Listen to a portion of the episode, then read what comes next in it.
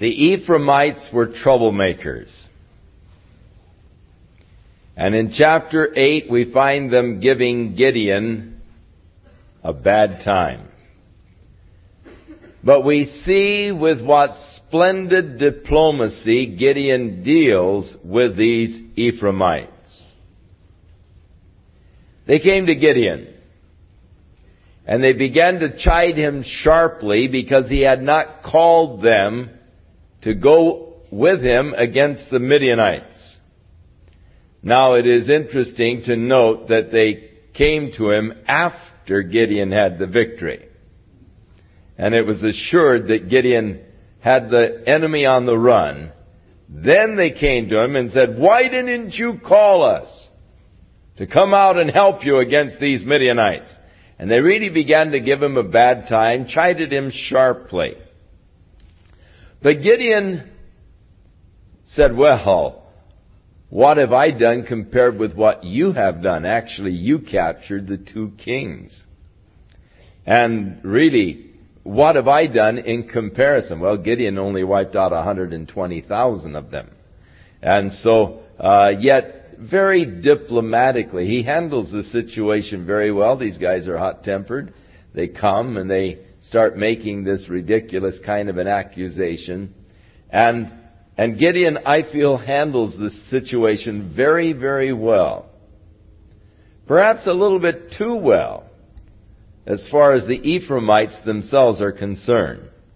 Because later on they tried the same trick with another fellow, Jephthah, and he didn't handle it so well. But Gideon was very gracious in his dealing with them. Verse 2, he said, What have I done in comparison with you?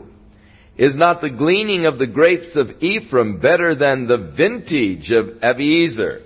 In other words, you guys came in and, and, and the, the gleanings that you got, the leftovers are really better than the vintage that we took. And hath, God hath delivered into your hands the princes of Midian, Oreb and Zeeb, what was I able to do in comparison to you? Then their anger was abated towards him when he said that. So it was just a very gracious thing on the part of Gideon. I, I look at Gideon and I must admire the man. There is a, I feel, a true humility in this man. Admirable quality. When the Lord actually called him uh, to lead the Israelites against Midian. You remember he said, Lord, I can't do that. My father's house, you know, is, is really nothing and I am the least of my father's house. Who am I to do this? And yet, he was the kind of a fellow when convinced of the call of God, went at it in a very sincere way. Now when he could really be glorying in the victory over the Midianites. Take this as an opportunity to really, you know, uh, pride himself. It wasn't so. Now, perhaps he learned, and learned well, the fact that God wanted the glory in the battle. You remember that's why God narrowed his army down. That's why God cut them down from 22,000 to 300 in order that God would get the victory for whatever was accomplished. Sounds like the fire department wants you to know they're at work tonight.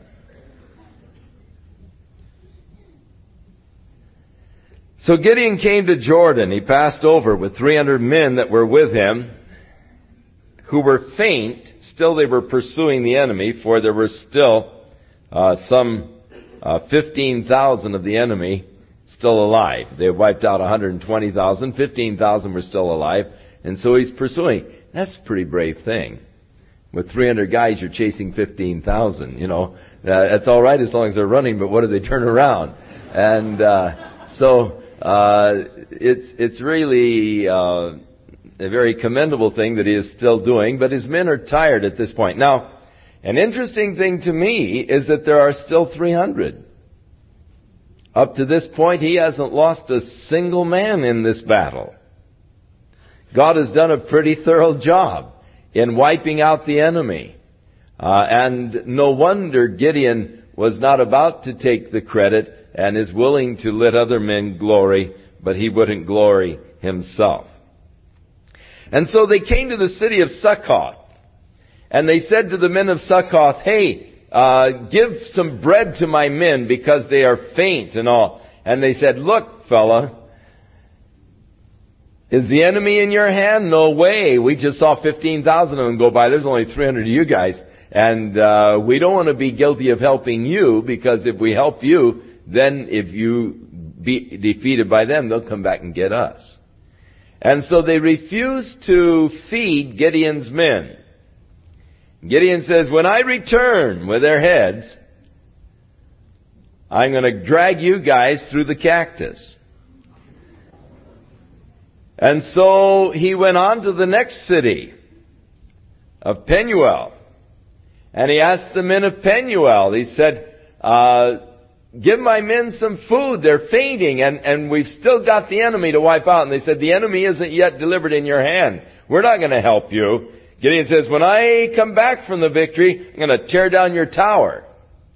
And he with his 300 men pursued then the remainder of the Midianites, about 15,000 of them, and they wiped them out. Verse 10. There has already fallen about 120,000 that drew the sword. There were about 15,000 that were now uh, in Karkor with their leaders Zebah and Zalmunna. So Gideon went up by the way of them that dwelled in the tents on the east of Nobah, and he smote the host, for the host was secure. And when Zebah and Zalmunna fled, he pursued after them and took the two kings of Midian, Zebah and Zalmunna, and discomfited all the host. And Gideon the son of Joash returned from battle before the sun was up. And they caught a young man from the city of Succoth, and he said, Describe to me the leaders of your city, the mayor and the city council. And so the young man described for him the elders, the leaders of the city, and so he went into Succoth and he took these guys and drugged them through the cactus, uh, through the thorns and the briars to teach them a lesson uh, for their failure to help them when they were in need. Then they came to Penuel and they broke down the tower of the city and smote the men of Penuel for their failure also to help them in their time of need. Then he said to these two Midianite kings, Describe for me the men that you killed over near Mount Tabor. And they said, well actually they look sort of like you. Good looking. They look sort of like sons of God. Gideon said they were my brothers. If you would have spared their lives, I would now spare yours, but you killed my brothers. And so he said to one of his young boys, he said, rise up and kill these fellows. Well, his, his boy was quite young, probably a teenager, and he was, you know, here are kings, and for me to just kill them. And so his boy hesitated, and so the two kings said, fall on us, you know, uh, go ahead. And uh, yet he hesitated to do it, and so Gideon uh, himself killed the two kings of the Midianites uh, that he had taken captive.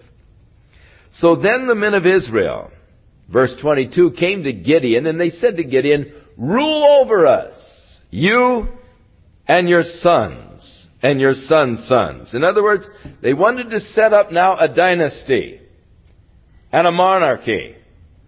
They wanted now the family of Gideon to become the king over Israel and his sons and his grandsons. But Gideon again shows remarkable character. Here he is, you know, the popular movement. Gideon, draft Gideon for the king. And Gideon answered them, I will not rule over you, and neither shall my son rule over you. The Lord shall rule over you. So I see very much in the character of Gideon Uh, as a very commendable thing. He did absolutely the right thing. The Lord rule over you. I'm not going to, nor my son. And so, Gideon then asked the men for his share of the victory and the loot. He said, I'd just like the golden earrings. Now these Midianites were Ishmaelites and they all of them had gold earrings, pierced ears with a gold ring in their ears. And so they dumped them all on Gideon. And man, at the price of gold today, he would have been a wealthy man. Because it was 1700 shekels of gold that these earrings weighed when they tossed them all in. 120,000 earrings, that'd be pretty good hit really on the uh, gold market today. So, uh, Gideon then made an ephod out of these. It's sort of a, a gold kind of a robe out of them. But this gold robe that he made became a snare. It became a tourist attraction. People used to travel uh, down to Gideon's house to see this golden ephod that he had made out of the earrings of the Midianites. And the people began to worship it. They made it sort of an object of worship, thus it became a snare unto Israel. Now I don't think that Gideon had that in mind at all. That the people would make sort of an idol out of this uh, golden ephod that he made from these earrings. But nonetheless, the people did. Now at that point, I think was where Gideon did make a mistake. When he saw how the people were you know, sort of revering this gold ephod, he should have just tossed the thing in the fire and melted it down and made a gold brick or something. And so if, if he was guilty of any mistakes, it was this. His allowing the ephod to remain after the people have made an idolatrous kind of a symbol of this ephod. And thus the children of Midian were subdued and they did not lift their heads up against the Israelites and there was quiet in the land for forty years during all of the days of Gideon. And Jerubbaal, who is Gideon, and he received that name when he knocked down the uh, altar of Baal that belonged to his dad, the son of Joash went and dwelt in his own house. Now, he was a pretty prolific guy. He had 70 sons begotten, for he had many wives. And his concubine that was in Shechem, she also bare him a son, whose name was called Abimelech. And Gideon the son of Joash died in a good old age, was buried in the sepulchre of Joash his father in Ophrah, which is, which is of the Abiezrites. So it came to pass that soon after Gideon was dead, the children of Israel turned again and went whoring after Baalim, made Baal Berith their God. And the children of Israel remembered not the Lord their God, who had delivered them out of the hands of all their enemies on every side, and neither showed they kindness to the house of Jerubbaal or Gideon, namely in this, that according to all the goodness which he had showed unto Israel. Now, here's what happened. After the death of Gideon, this Abimelech, who was the son of his concubine in um, Shechem. Now, um, you know, they used to say of the of the sailors, a girl in every port. Uh, well, Gideon had probably a concubine in every city. And uh, so in Shechem, this concubine who had borne this fellow Abimelech, Abimelech came to the men of Shechem. And he said, Look, is it better that one man rule over you or 70 rule over you? One man who is your brother, who comes right out of Shechem, who understands your needs and all, or all of the sons of Jerubbaal? What's best? And so he convinced the men of Shechem that they should come against the sons of Gideon and wipe them all out. And so Abimelech led a group of vain fellows. And they came to the houses of Gideon's sons and they wiped them all out with the exception of just one of his sons, Jotham. But all of the other sons of Gideon were killed. A very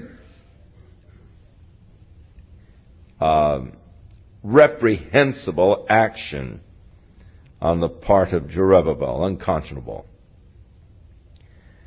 But Jotham hid himself. And all of the men of Shechem gathered together, and all the house of Millo. And they went and made Abimelech king by the plain of the pillar that was in Shechem. Now when Jotham heard that they had made Abimelech the king, he went to the top of Mount Gerizim, which is above the city of Shechem. And it is sort of a natural amphitheater. From the top of Gerizim, you can call down in the valley and they can hear you quite plainly. Sort of a natural amphitheater. It is an interesting thing to me how far sound travels over there in that land. You think of Jesus speaking to a crowd of 10,000 people. And they're all able to hear him, and that's without amplifying systems. And it sounds sort of far-fetched or preposterous.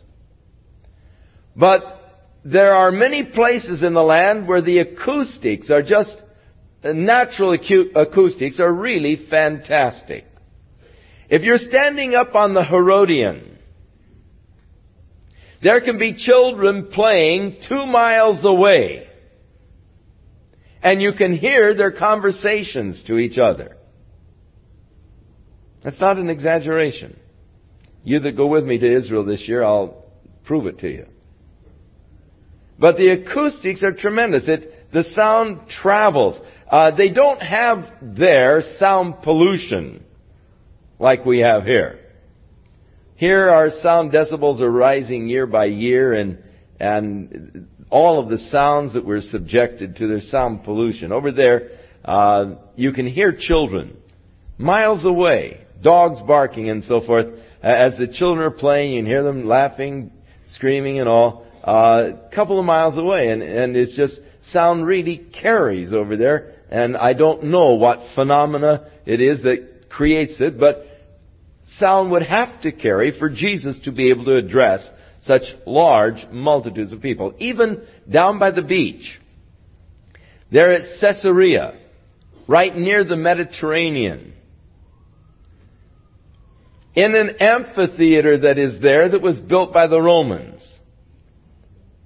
I can stand on the stage and drop a pin and you can hear it sitting up there in the amphitheater with several hundred people.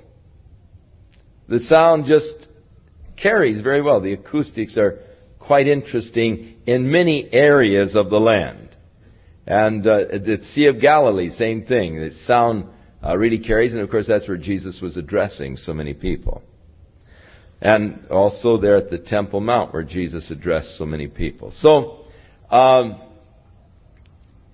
this Jotham, the son of Gideon, the one that Abimelech didn't kill, went up to the top of Mount Gerizim.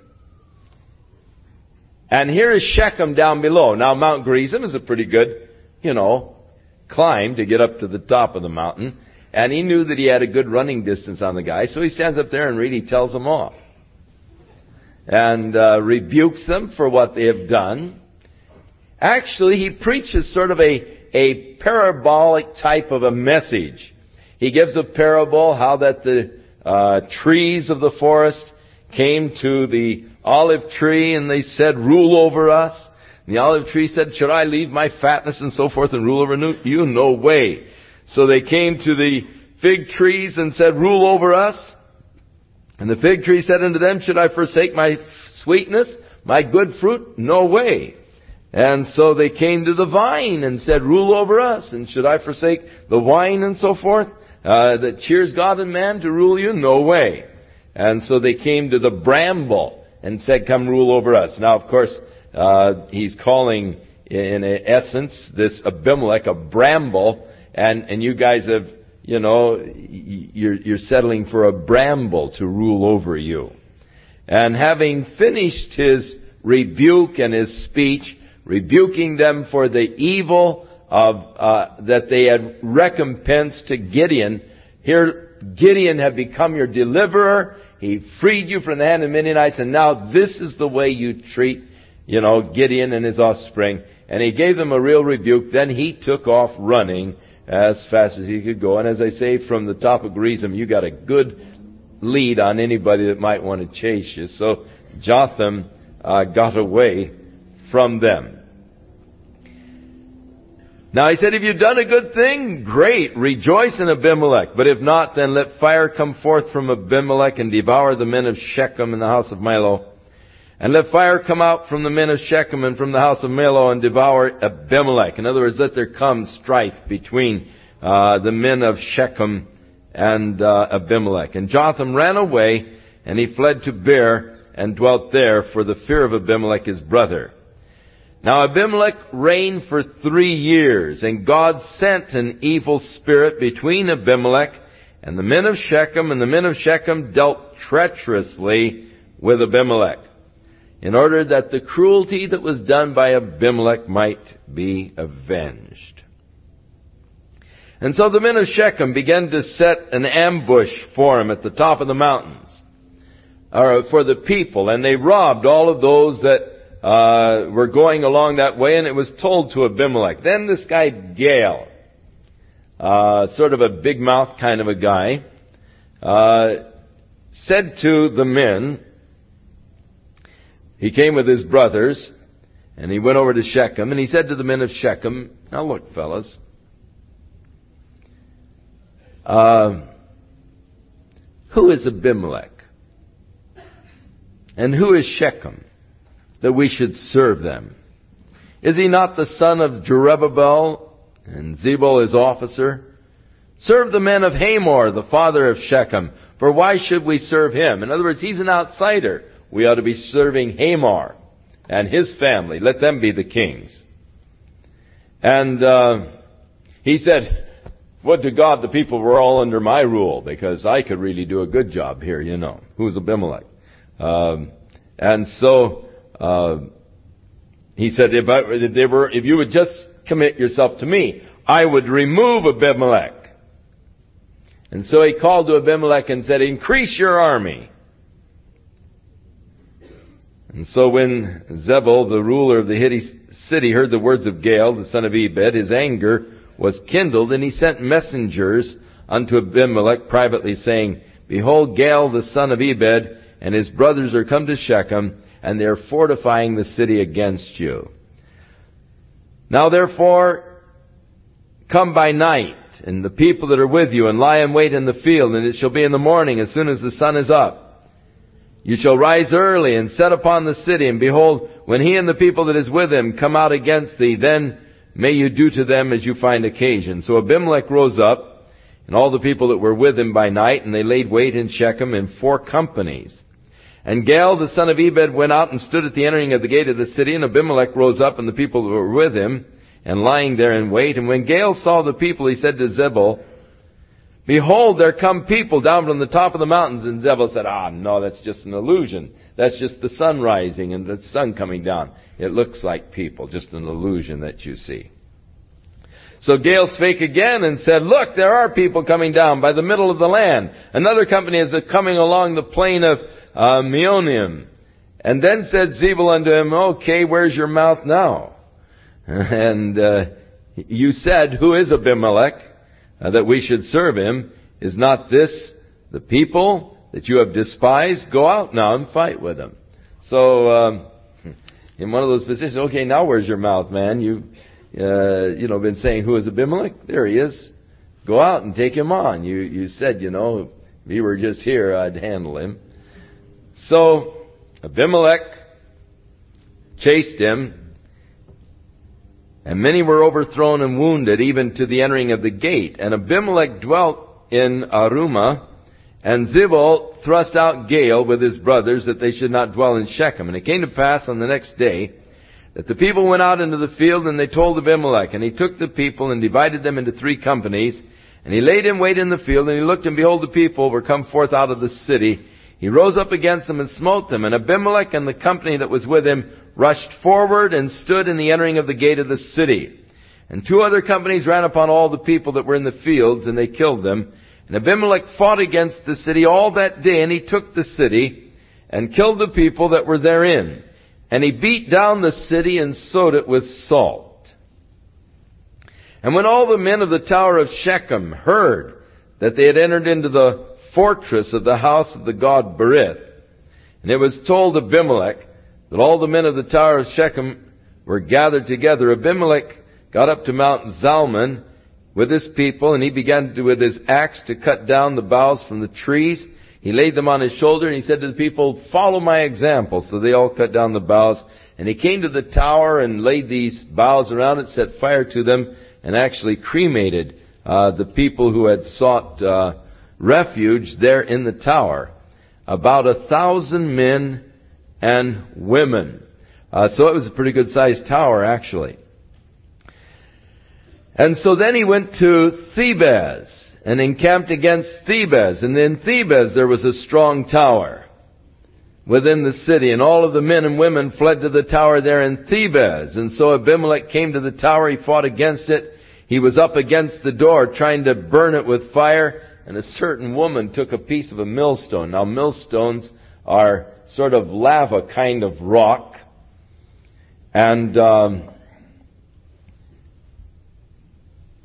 they're, they're, they're millstones, I've seen them four feet high. And they have tracks in which the millstone rolls. It, it's chiseled out to where it's round, has a hole in the middle of it, and then the stick or the post would go through the center of the millstone and it would roll and they often hook an ox into it and they had this stone groove that went around in a circle. And the oxen, as he would go around, would pull the stick and it would cause this millstone to go around the groove and the ladies would come and just pour their wheat in uh, the little groove, and as the millstone would go by, it'd grind the wheat into flour, and so uh, they'd have their stone ground wheat uh, by these millstones. But these millstones probably, many of them weigh, that I have seen, weigh as much as four or five hundred pounds. Uh, interesting that Jesus said concerning uh, teachers that would destroy the faith in the heart of a child, it would be better for them if a millstone were hung around their neck and they were tossed in the Sea of Galilee than they to offend one of these little children. Now, gentle Jesus, meek and mild. Look upon this little child. Hey, you know, he wasn't so meek and mild. He was pretty tough on these false teachers and those that would destroy faith the heart of a child. He said, man, you know, put them in concrete and dump them in the ocean, you know. Uh, he'd have been a good mafia exterminator. Uh, really, he, he said, Put a millstone on her neck, throw him in the sea. You'd never come up. For sure. Well, now there was this woman in the tower, and she had a piece of a millstone. Here's old Abimelech down there, you know, trying to set the door on fire, and she drops the millstone and cracks his skull. And so he's lying there, and, and he said to his armor bearer, "Quick, thrust me through. I don't want to. I don't want him to say a woman killed me. Pride. Look what it'll do. Even you're dying, you know. What difference does it make? And so the guy thrust him through anyhow, so they didn't say a woman killed him. But uh, so Abimelech was wiped out, and the evil that he did against Gideon's sons uh, was sort of recompensed. Now in chapter 10, we go through a series of judges quite rapidly. After Abimelech, there rose to defend Israel Tola, a man of Issachar, from the tribe of Issachar. He dwelt in Shamir in Mount Ephraim. He judged Israel for 23 years. He was buried in Shamir. And after him, there arose Jair, a Gileadite, and he judged Israel for 22 years. Now he had 30 sons that rode on 30 ass colts, and they had 30 cities, which are called Havoth Jair unto this day, which are in the land of Gilead. And Jair died and was buried in Camon. And the children of Israel did evil again in the sight of the Lord, and they served Baalim and Ashtaroth, the gods of Syria, the gods of Sidon, the gods of Moab, the gods of the children of Ammon, the gods of the Philistines, and they forsook the Lord and did not serve him. So, here we go again. Another apostasy where the children of Israel turn against God and they begin to worship every God that is around. Now here was the, here was the hardest thing to comprehend. God, at the time of Jeremiah, when the people again were in an apostasy, God said to Jeremiah, Has it ever been in any nation, in any land, where people have forsaken their gods? And yet Israel has forsaken me, the true and the living God. And they've worshipped these other gods. They have forsaken me, the fountain of living water, and they have hewn out for themselves cisterns, cisterns that can hold no water. God was appalled by the thing. Hey, this doesn't happen. People don't forsake their gods even that are not gods. And yet the children of Israel, it seems, were perennially forsaking God and turning to idolatry. Unthinkable. And yet they did. So this is just another one of the apostasies. Actually, it is the sixth time that it has been recorded that they forsook God and began to worship and serve these other gods. And the anger of the Lord was hot against Israel. He sold them this time into the hands of the Philistines and the hands of the children of Ammon. And that year they vexed and oppressed the children of Israel for 18 years and all the children of Israel that were on the other side of Jordan in the land of the Amorites, which is in Gilead. Moreover, the children of Ammon passed over Jordan to fight against Judah and against Benjamin and against the house of Ephraim so that Israel was sore distressed. Now, Reuben, Gad, and half the tribe of Manasseh that was on the other side of Jordan uh, they were now being oppressed by the Amorites uh, that were over on that area that the, actually who were in the territory before they had come. But then the the children of Ammon passed on over Jordan and began to fight in the land of uh, Judah and Benjamin and all, Ephraim. And the children of Israel cried unto the Lord, saying, We have sinned against thee, both because we have forsaken our God, and also because we have served Baalim. Double sin. Forsaking God one, serving Baalim two. And the Lord said unto the children of Israel, Did not I deliver you from the Egyptians, from the Amorites, from the children of Ammon, from the Philistines, from the Sidonians, and from the Amalekites, and the Maonites? Did who did oppress you, and you cried to me, and I delivered you out of their hand? Yet you have forsaken me and served other gods, wherefore I will deliver you no more. Go and cry unto the gods which you have chosen. Let them deliver you in the time of your tribulation. So Israel at this point had come to a very sad point in their history where God said, Hey, I've delivered you from the Egyptians and from the Amorites and all of these people, the Philistines. And now you've forsaken me. I'm not going to deliver you anymore. You go and call upon the gods that you have chosen to serve. Let them deliver you. It is possible for a person to sin against the grace of God to the point where God turns that person over to a reprobate mind. God is through. Says that's it. God said to Jeremiah concerning Ephraim, He said, "Hey, Jeremiah, don't pray any more for Ephraim for her good, for if you do, I'm not going to even listen to your prayers." To what was it, Hosea? He said, "Ephraim is given over to her idols. Let her alone." I'm through. Not going to deal with him anymore. I've had it. Tragic when God says of a person, hey, that's it. Not going to deliver you anymore.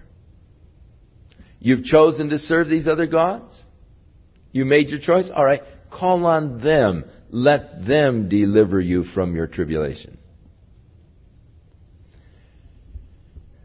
People oftentimes say it really doesn't make any difference which God you serve, you know all roads lead to heaven. False. It makes a big difference the God that you serve, but it really makes the big difference when you're in trouble. That's when the difference really shows up. When you're really needing help. And God says, cry unto the gods that you've chosen to serve. But they can't help me. So, the children of Israel said unto the Lord, We have sinned.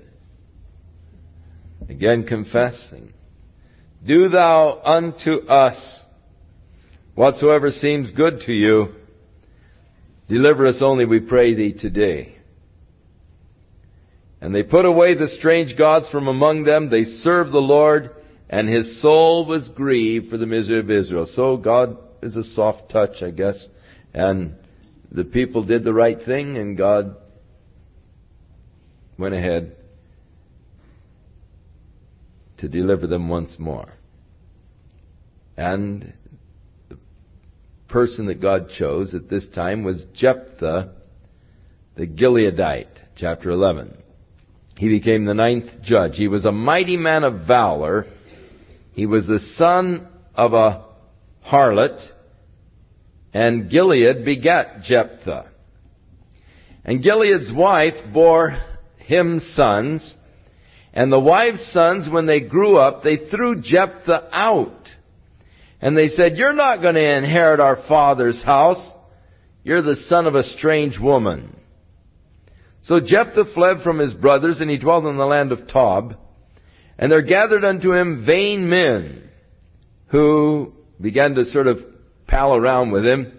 And it came to pass in the process of time that the children of Ammon made war against Israel.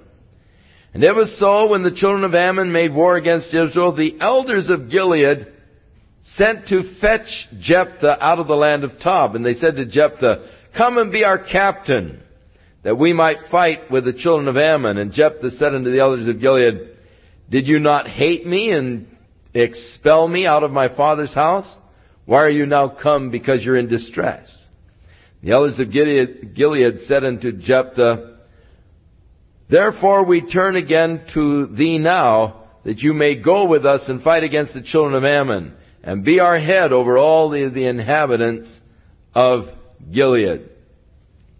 So Jephthah said unto the elders of Gilead, If you bring me home again to fight against the children of Ammon, and the Lord delivers them before me, shall I be your head? And the elders of Gilead said to Jephthah, The Lord be witness between us if we do not according to your words. In other words, will you let me uh, rule over you? So Jephthah went with the elders of Gilead. The people made him the head and captain over them.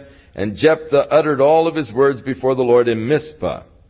And Jephthah sent messengers unto the kings of the children of Ammon, saying, What have you to do with me that you've come against me to fight in my land? And the king of the children of Ammon answered and said, uh, to the messengers of Jephthah because Israel took away my land when they came up out of Egypt, from Arnon even to Jabbok and unto Jordan.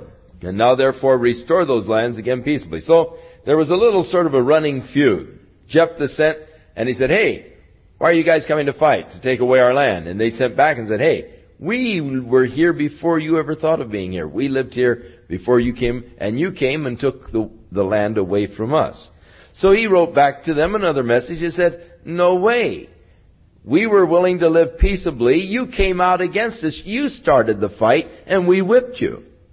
And so the land belongs to us. We've been dwelling there all along. How come you haven't come sooner to reclaim it? Why didn't you take it then, you know, if it was your land? So, uh, we've settled in it. It's our land. And so, uh, they then gathered together to battle. Now, at this point, Jephthah made a vow unto God. He said, Lord, if you will deliver these Am- people of Ammon or the Ammonites into my hand, give me the victory over them, then I will sacrifice unto you the first thing that comes out of the door of my house when I return home as a burnt offering unto thee. So God delivered the Ammonites into the hands of Jephthah and he was coming home victorious, leading the armies. And who should come out the door of his house than his daughter, his only child? With a tambourine and a song that she had made up of the great victories of her father and the, how great a dad and everything he was. And when he saw her come out the door, he said, Oh, sweetheart, you've brought grief to my soul today.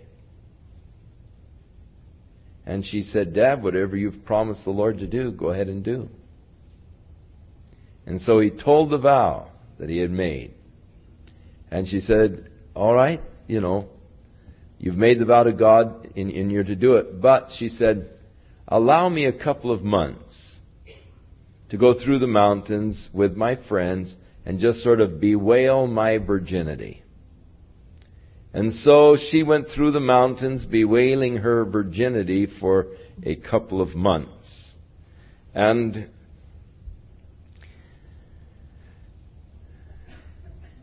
It came to pass, verse 39, at the end of two months that she returned unto her father, who did with her according to his vow which he had vowed, and she knew no man. And it was the custom in Israel that the daughters of Israel went yearly to lament the daughter of Jephthah the Gileadite four days in a year. Now,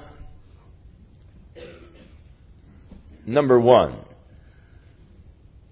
God had forbidden human sacrifice.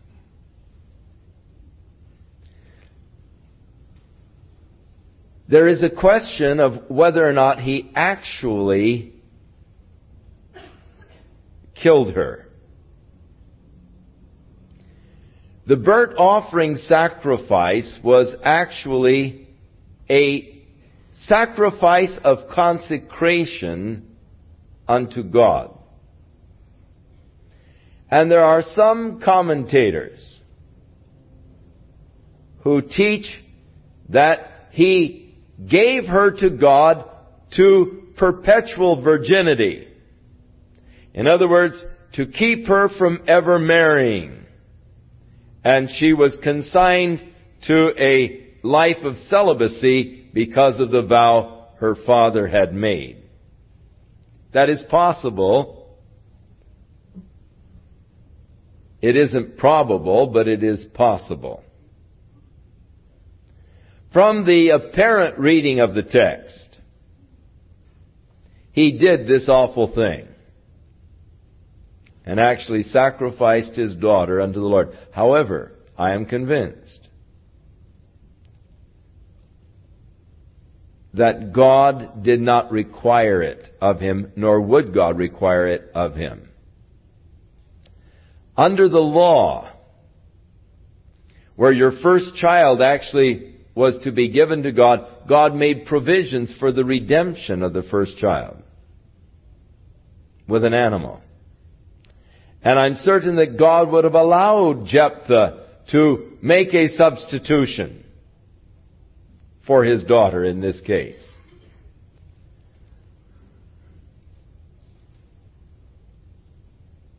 We must remember that in the society that was surrounding the children of Israel in those days, human sacrifice of your children was a very common thing to the pagan gods. In the worship of Molech, in the worship of Baal, the common practice was the sacrificing of your children unto, go- unto your gods. In the uncovering of the houses of the Canaanites, in the foundations of the houses, they discovered many jars with the skeletons of babies. They considered a good luck omen to actually bury your baby in the foundation when you built a house. Sacrificing it unto the gods and so forth. And it was common practice among the pagans by which the children of Israel were surrounded. But it was something that was strictly forbidden by God. So if Jephthah did it, he did it of his own will, not because God demanded it. It is a very horrible thing. It is hard for us to understand.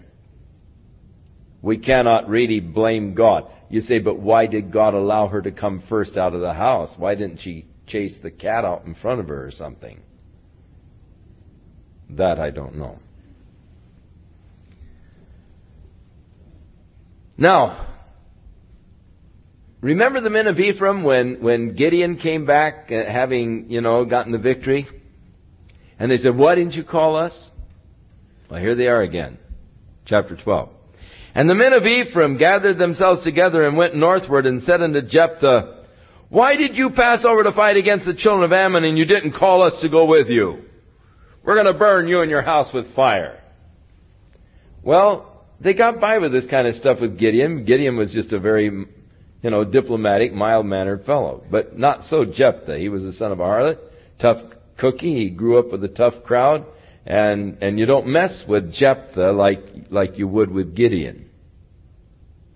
And so they came to Jephthah throw this, throwing on him the same trip that they threw on Gideon years earlier.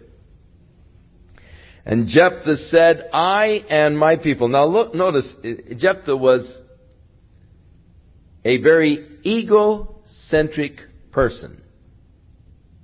Notice all the I's and the my's and so forth in these next few verses. It, demonstrates the guy's egocentricities. And Jephthah said unto them, I and my people were at great strife with the children of Ammon, and I called you and you delivered me not out of their hands. And when I saw that you daily delivered me not, I put my life in my hands and passed over against the children of Ammon, and the Lord delivered them into my hand. Wherefore then are you come up against me, me this day to fight against me? So notice all these personal pronouns the guys use. He's very egocentric.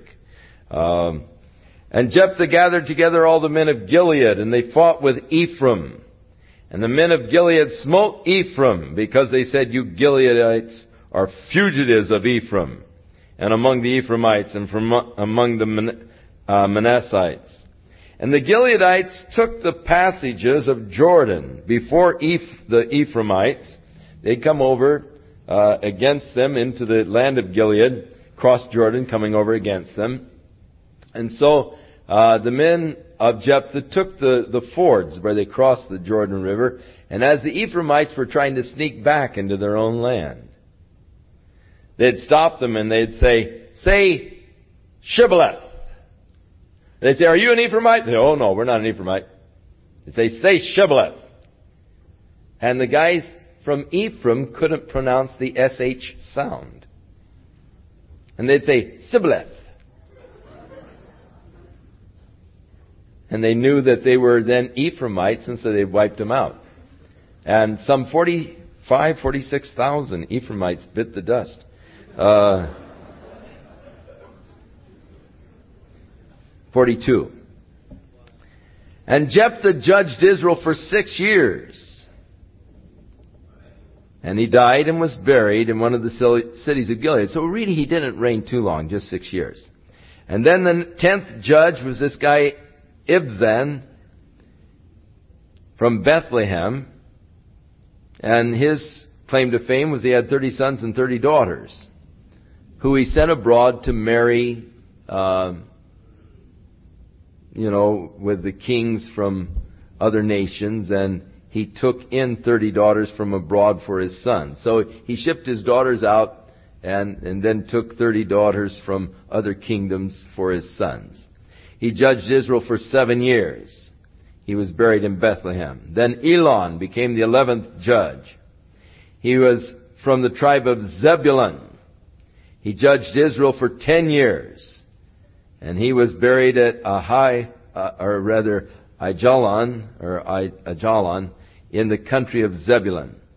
Then Abdon became the twelfth judge, the son of Hillel. And he had forty sons and thirty nephews that rode on seventy donkeys. And he judged Israel for eight years. These guys really didn't do very much. Not much is told about them. Now, again, the children of Israel did evil again in the sight of the Lord, and the Lord delivered them into the hands of the Philistines for forty years. There was a certain man from Zorah. He was of the tribe of Dan. And his name was Manoah. And his wife was barren.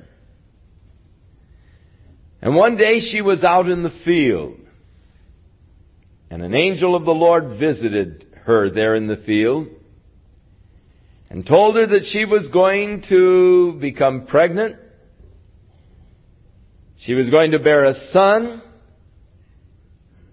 And through her son, God was going to begin delivering the children of Israel from the Philistines. Now the angel said the son is to be dedicated unto God. You're not to allow a razor to come to his head. A Nazarite vow, not cutting your hair.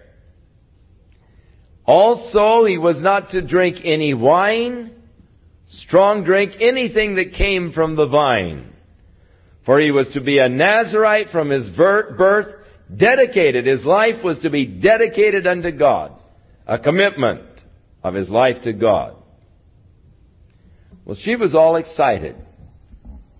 She ran and she told her husband about this man that met her in the field, told her that she was going to become pregnant and have a son, and that he, she was to uh, not shave his hair and not give him any wine or strong drink. And he said, What did he look like?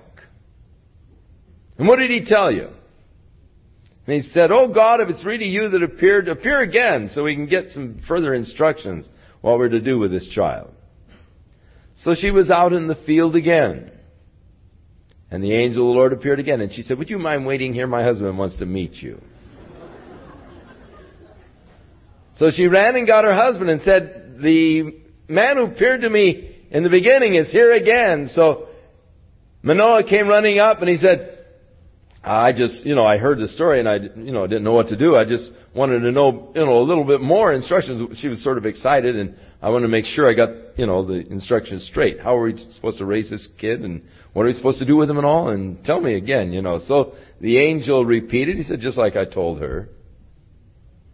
Don't give him any wine, anything that comes from the vine. Don't cut his hair. He is to be a Nazarite, dedicated unto God. And so, uh, Manoah said, Look, uh,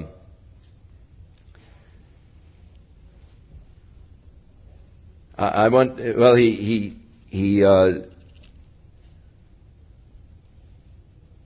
he wanted to, Manoah said to the angel of the Lord, verse 15, I pray thee, let us detain you until we have made ready a kid for thee. And the angel of the Lord said unto Manoah, Though thou detain me, I will not eat of thy bread.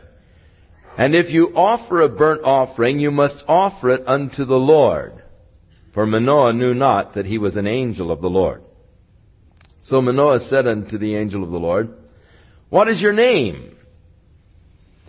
So that when your sayings come to pass, we might honor you. And the angel of the Lord said unto him, Why askest thou thus after my name, seeing it is secret? That word secret in the Hebrew is actually wonderful. Why do you ask me my name, seeing it is wonderful? So Manoah took the kid with a meal offering, and he offered it on a rock unto the Lord, and the angel of the Lord did wondrously, while Manoah and his wife looked on. For while the fire was coming up, the angel stepped into the fire and ascended into heaven. And Manoah fell on his face and said, Oh, we're going to be wiped out. We saw an angel of the Lord, face to face. And his wife said, Hey, what do you mean? If God wanted to wipe us out, why would he tell us we're going to have a baby and all this and give us all these promises? And so he said, Well, I guess you're right. So uh, the level heads prevailed uh, of Manoah's wife. So she bare a son, called his name Samson. And the child grew, and the Lord blessed him. And the Spirit of the Lord began to move him in times in the camp of Dan between Zorah and Eshtaol. And so, the valley of Zorah and Eshtaol are actually eight miles from Jerusalem towards Tel Aviv. And it's a very beautiful, fertile valley through there. It was part of the uh, inheritance of the tribe of Dan. And uh, so this is where he grew up, and God's Spirit began to move it on him at various times. Now, Samson went down to Timnath, which was a Philistine city. And there he fell in love with one of the daughters of the uh, Philistines. And he came home and he said to his parents, I want you to go down and make arrangements for me to marry that girl. And they said, Oh, come on, Samson. All these beautiful Israeli girls around here, why do you have to go down and fall in love with a Philistine? Now, they didn't know that God was seeking an occasion against the Philistines. Samson, a self willed young kid, he said, Hey, don't give me a bad time. Just go down and make the arrangements.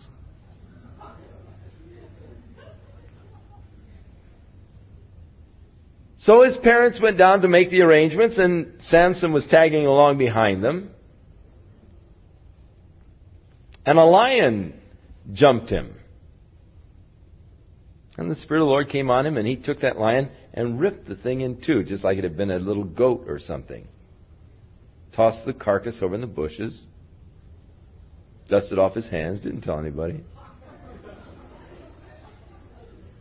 The parents went on down to Timnath and he got to see his girlfriend. They made all the arrangements for the dowry and so forth so that he could marry her. And so the time for the wedding came and so they were on their way back to Timnath. Again, his parents went ahead of him.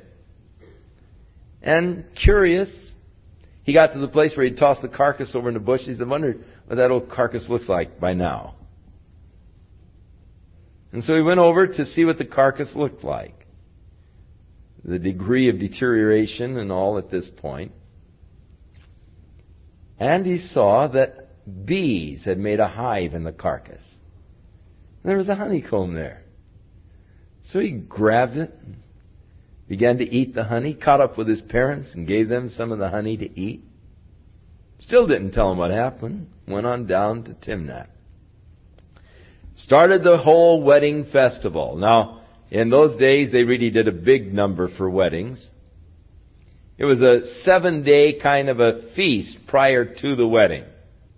Really celebrated, you know, the last of your single days. And uh, so they appointed 30 of the Philistines to be his companions for this period of revelry.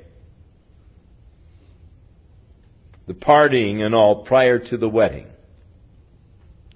And so Samson said to these 30 Philistines, I'm going to give you a riddle. And if you can tell me the riddle by the time of the wedding day, then I will give you 30 shirts and 30 changes of garments. But if you can't tell me the riddle, at the end of the seven days, then you've got to give me 30 shirts and 30 changes of garments. The guy says, What's your riddle? And so he gave to them the riddle. And he said, Out of the eater came forth meat, and out of the strong came forth sweetness. And these guys, for three days, hassled with this thing. Out of the eater came forth meat. Out of the strong came forth sweetness.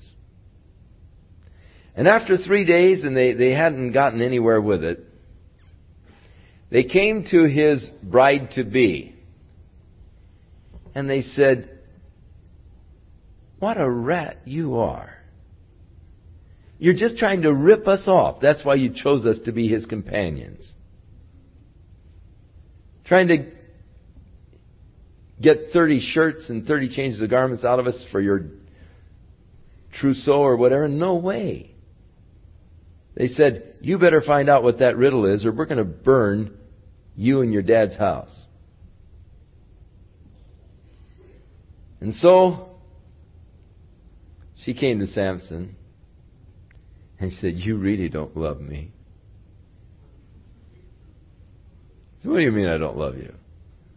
Oh, if you love me, you would have told me what the riddle is. He said, Oh, what are you talking about? I haven't even told my parents what the riddle is. See, I told you you didn't love me. And she started this business of tears, and day after day, you know, here's a bride to be, always in tears. You don't love me. And finally, Samson had it. Couldn't stand the tears anymore. He said, Ah, really nothing. He said, I killed this lion, and out of its carcass there was a honeycomb, and so out of the eater there came forth sweetness. So, she told these guys. And The day of the wedding came. And so Samson said, Okay, what's the riddle, fellas? And they said, What's stronger than a lion and what's sweeter than honey? And he really got angry. He said, If you hadn't been plowing with my heifer, you'd have never found out. That's an interesting, I imagine, a colloquial kind of a phrase in those days. Calling your wife a heifer.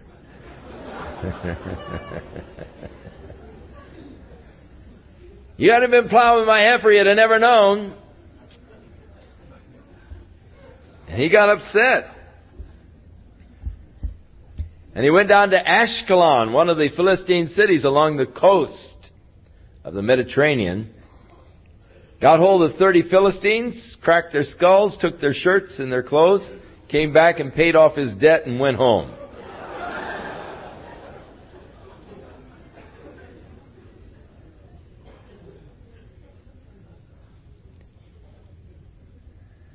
After he cooled down, he came back to see his wife, and that's where the next problem began. We'll get into that in our next week's study as we move along with Samson. Interesting character. I have a lot I want to share with you about Samson, but we'll wait until we get the full story next week, and then we'll draw some interesting observations and analogies from Samson.